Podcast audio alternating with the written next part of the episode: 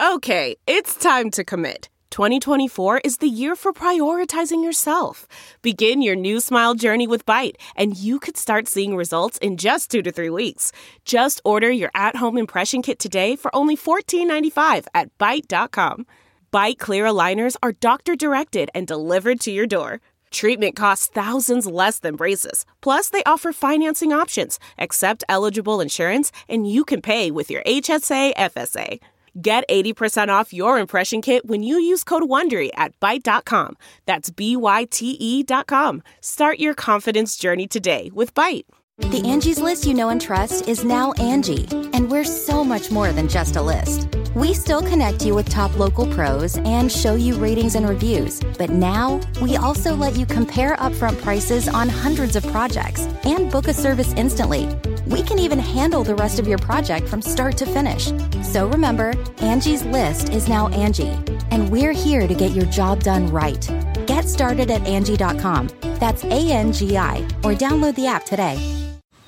Man, that sunset is gorgeous. Grill, patio, sunset. Hard to get better than that. Unless you're browsing Carvana's inventory while you soak it all in. Oh, burger time. So sit back, get comfortable. Carvana's got thousands of cars under $20,000 just waiting for you. I could stay here forever. Carvana, where car buying meets comfort, meets convenience. Download the app or visit Carvana.com today. I want to assure you, first off, that the loss of Xana, Kaylee, Madison, and Ethan remains the highest priority for the Moscow Police Department. We will continue putting all of our resources into investigating and solving these murders. We do an in depth analysis of the crime scene where four University of Idaho students were found murdered. What does the house layout tell us about what happened? Retired crime scene reconstructionist and YouTuber Johnny Law breaks it down. Welcome to Sidebar, presented by Law and Crime. I'm Jesse Weber. We all want to understand why this happened and what drove someone to do this. The families of those involved and our entire community deserve to know. There are still so many questions regarding this horrific quadruple homicide out of the University of Idaho. I'm talking about the four students 21 year old Kaylee Goncalves, 21 year old Madison Mogan, 20 year old Xana Kernodle, and 20 year old Ethan Chapin, who were all found brutally murdered in their off campus home out in the college town of Moscow. Now, police haven't revealed much about the investigation. We know that there have been no arrests, we know that no killer or suspect has been identified.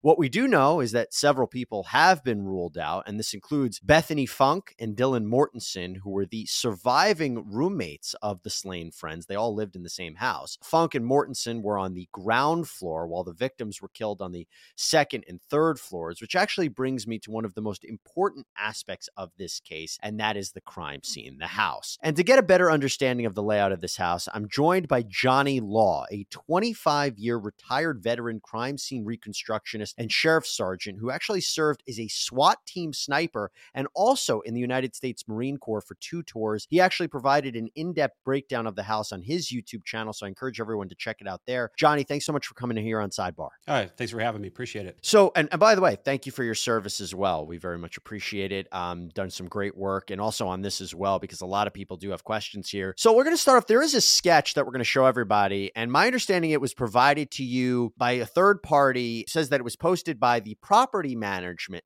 So it's kind of unconfirmed, right? But your first this this kind of crude sketch, it pretty much matches up to the property that could be found on a website like Zillow, right? Yeah, correct. When I received it, you know, the overalls for the outside and the inside and the layout really, really matched. I took it to Zillow started comparing stairwells where those those were located and uh, the actual bedroom layouts and the windows where those were laid out and it it matched right on. Yeah. So if you look at this image, right, it shows uh, different views of the house: the top view, the front view, the rear view, and then it has it shows three floors. So briefly, if you can briefly summarize, what should we know about this house when we're looking about it? Let's start there. What should we know about the house? It was originally probably a one story that they built into a two story house, and right above the the, the two bedrooms on the bottom, directly above that, there's one bedroom uh, directly above another, and then above another bedroom is just the living room area. So there's pretty much dead space from there all the way to the third floor. Let's start with the the real interesting question that everybody has. It's whoever did this,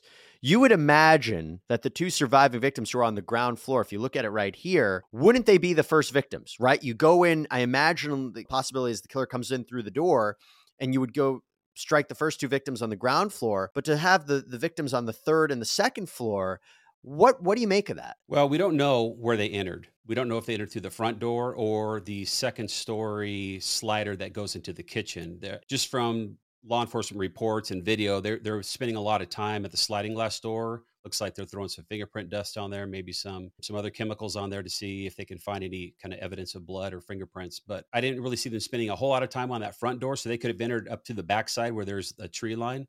But right now, uh, there's no reports on which way they did enter. There's a ladder on the side of the house people have been talking about. We don't know if that ladder was there before, if it was used to gain entry somewhere else.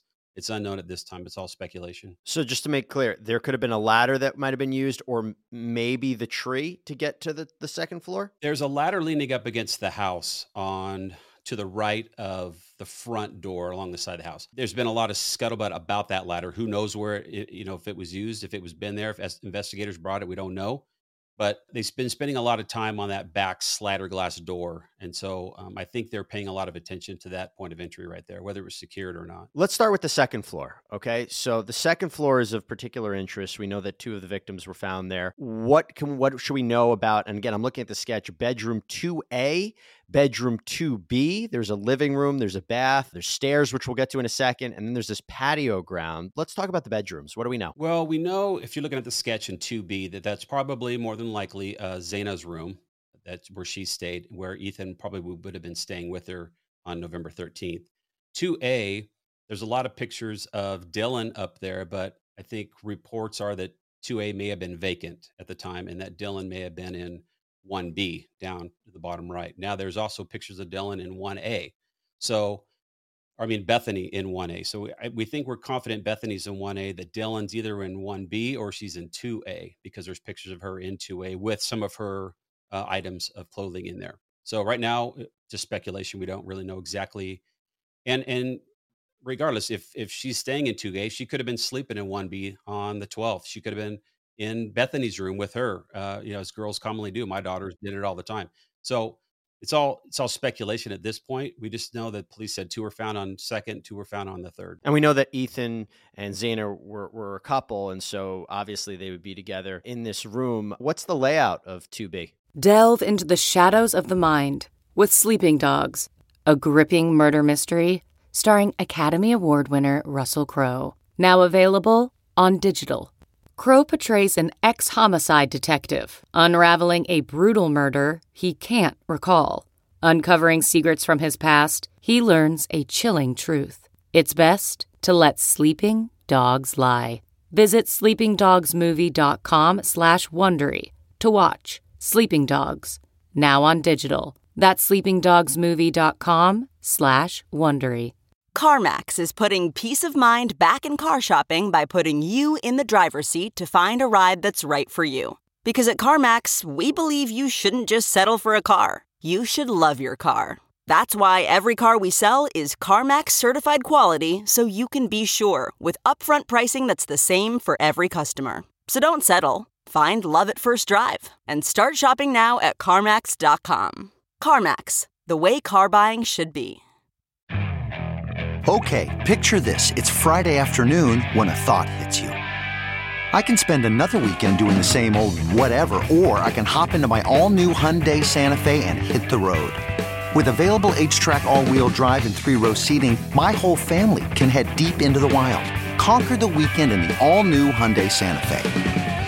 Visit HyundaiUSA.com or call 562 for more details. Hyundai, there's joy in every journey.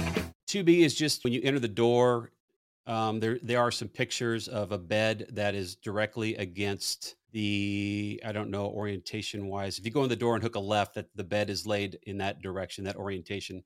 Go in the door, the bed's kind of laid in this direction here. And there's just normal girl stuff that's throughout the room. But other than the bed being laid out one way in photos on the 13th, unknown. So the the 2B, do we know if something happened in there, the chances somebody would hear it in the upstairs rooms where again Kaylee was found and Maddie was found or below where the two surviving victims were. I mean, the room of 2B, what's above and what's below to your, the best you can understand? Well, above 2B is nothing because the the rooms to the, you know the third rooms are above the second floor because it, it can't it cants out right? So 2b ends here and then there's this canted out kitchen.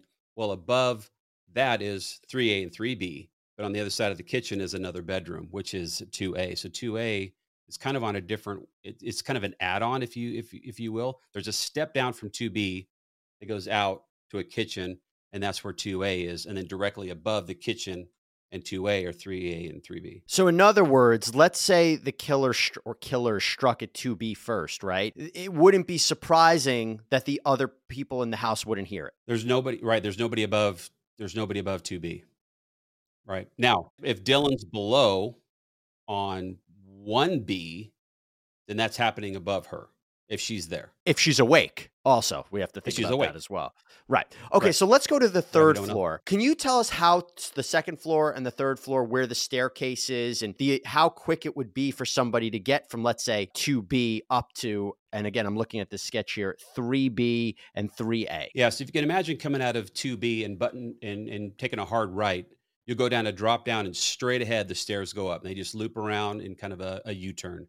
And right when you come up to the top, right on the left is is 3B and to the right is 3A. I mean, it's it's a pretty quick. It's not a big house, so it'd probably take I know less than 30 seconds to do that. And the rooms three A and three B are very easy to get to from back and forth. very easy. to- There's just a hallway separating them. Do you have any, based on looking at this case, do you have any idea about the order? Or, I mean, it might be so premature, the order of the killings or anything that's a difference to you between 3A, 3B, and 2B? I don't. Investigators are going to have a lot, a lot of better time figuring that out. You know, debate based on just where the stab wounds are and transfer of blood and commingling of blood, and they got to, you know, they have a hard work because if you're uh, you're doing a killing in one room and you're taking that blood and you're going to another person, you're introducing that blood into another person. Now you're commingling that blood, and then you take that to the third person and the fourth person, assuming it's the same knife. You have commingling, and so investigators will ha- have to say, well, if if this person's DNA is not in number four and everybody else's is in some other, you know, upstream or downstream, they're going to have to try to figure that out and blood type that in the lab and figure out if there's any commingling at all or um, if there's any kind of blood evidence on the floor as well for that may have dripped off the knife or if the suspect got uh, got cut himself. Do we know anything at this point about blood stains, blood spatter, anything like that? Nothing, uh, nothing other than the the pictures on the outside of the wall that uh, looks like suspected blood that's coming from 2B, where Xana and Ethan were staying. That they'll field test that and then run it to a lab to verify it. But that's the only pictures of blood I think that we have right now. By the way, the house, the neighborhood it's around, the neighboring houses, for anybody who doesn't know, how close is it to neighboring houses? Is it kind of secluded in a way? Where is this house based in terms of the Moscow area? You know, it's not very far out of town. I've seen some reporters that did the drive in like three or four minutes. They got to the, this property. Um, it's got surrounded by trees on a couple sides. It's not a normal track house where there's houses right next to you. You know, where you could you know touch your neighbor's house. It's probably got you know a half acre lot, something like that. So they're a little bit spread out, but not so much spread out that you can't see each other. When you look at this house, I mean the whole the whole situation's so incredibly eerie. And you know, I just remember my time in college. So many houses look like that. There's nothing from the when I'm looking at any of this that stands out to me. It looks like a typical off-campus house, a typical scene. None of this makes sense. Is there anything looking at this crime scene that stands out to you? I mean, if you were in charge of this investigation, what would be some of the first rooms you would look at? What would be some of the things you would want to know? Uh, is there anything that stands out to you, even from this bird's eye view about the house, that says, huh, I would look a little bit closer at that? I, I really trust the the investigators right now to do their job. They got a lot of help. They got a lot of experts in there. They got hundreds of years experience that are coming in here and uh, doing the best they can. I can't imagine rolling up on the scene, especially I worked at a small uh, police department in Oregon that only had you know a half a dozen officers, so I can't imagine rolling on this um, and then reaching out for help when I was when I was a, a new cop. But you know the things that stand out a little bit that would help a perpetrator would be the wooded area behind it. There's a lot of concealment uh, back in there. I don't know what the lighting situation was in on the streets as far as how well that's lit. There's been some reports that it wasn't well lit, and now it's now it's lit up. But that tree line is a pretty good place for someone to lay in wait if they wanted to. So I would I'd really be focusing a lot on that area. Now you know it's it's cold, it's raining, it's wet, and so a lot of the evidence they're going to try to find in that area, it's going to be pretty difficult to find. Johnny Law, thanks so much for taking the time. I encourage everyone to check out your YouTube video on this, where you even go into further detail about the house. And you've been following this case as well since it started. Tell everybody where they can find you and get more updates about this case. Yeah, you can find me on YouTube at uh, Johnny Law, uh, the Johnny Law on YouTube, and Johnny Law 50 on most socials, and you can hit me up over there anytime. Johnny, thank you so much. Absolutely. And that's all we have for you, everybody. Thank you so much for joining us here on Sidebar. Please subscribe on Apple Podcasts, Spotify, YouTube, wherever you get your podcasts. I'm Jesse Weber. I'll speak to you next time.